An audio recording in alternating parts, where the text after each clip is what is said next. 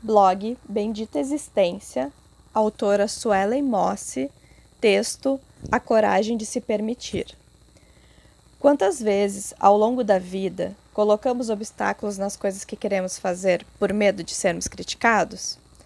Sempre fui dura comigo, sobre o que queria fazer, planejamentos necessários e pré-julgamentos em relação a tudo. Mas, ao longo do amadurecimento proporcionado pela idade, fui me dando permissões que antes vinham apenas em forma de desejo. E escrever foi uma delas. Sempre tive a escrita como ferramenta para organização e desabafo, desde aqueles diários da juventude até agendas para anotar compromissos. Sim, até hoje não consegui me render a esse tipo de tecnologia e todo ano sigo comprando agendas para anotações. Também prefiro livros físicos. Acredito que eles dão um tom especial, com suas texturas e cheiros, deixando a imaginação mais consistente. No entanto, deixando meus devaneios de lado, falemos sobre a escrita.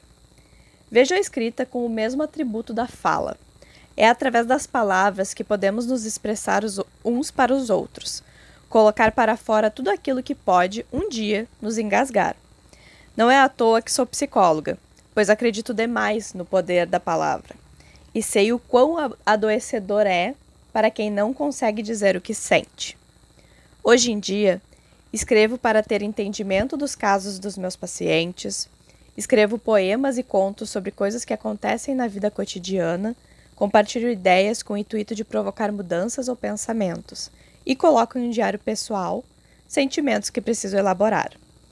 Neste momento, estou colocando outro desejo há muito tempo guardado, que é o poder compartilhar um pouco do que sei e sinto, com um grupo específico de mulheres incríveis e, também, com os caros leitores desse blog. Então retorno ao título do texto, pois precisamos ter coragem para nos permitir fazer coisas diferentes que são, ao mesmo tempo, assustadoras, mas incríveis. Qualquer coisa nova que nos dispomos a fazer causa medo, pois é o lado desconhecido do desejo que foi por muito tempo reprimido. Não tem problema sentir receio, ir devagar, se expor aos poucos, conforme nossa mente e corpo permitem. O importante é tentar. E tentar nunca é fácil, já que sempre temos a impressão de que somos obrigados a nos sairmos muito bem, mesmo em algo que nunca fizemos. Entendem a controvérsia da situação? Sempre digo que não somos obrigados a nada, e não somos mesmo. Colocamos-nos em situações em que precisamos fazer algo a respeito, mas a obrigação mesmo, nós que alimentamos essa ideia.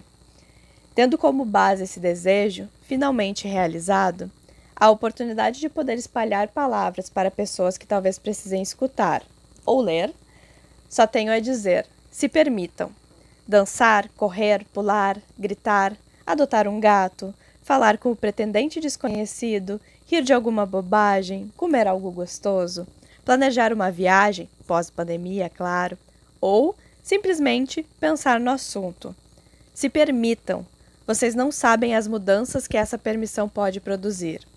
Uma representação de um abraço apertado e obrigada por lerem até aqui o início da minha aventura com todos vocês.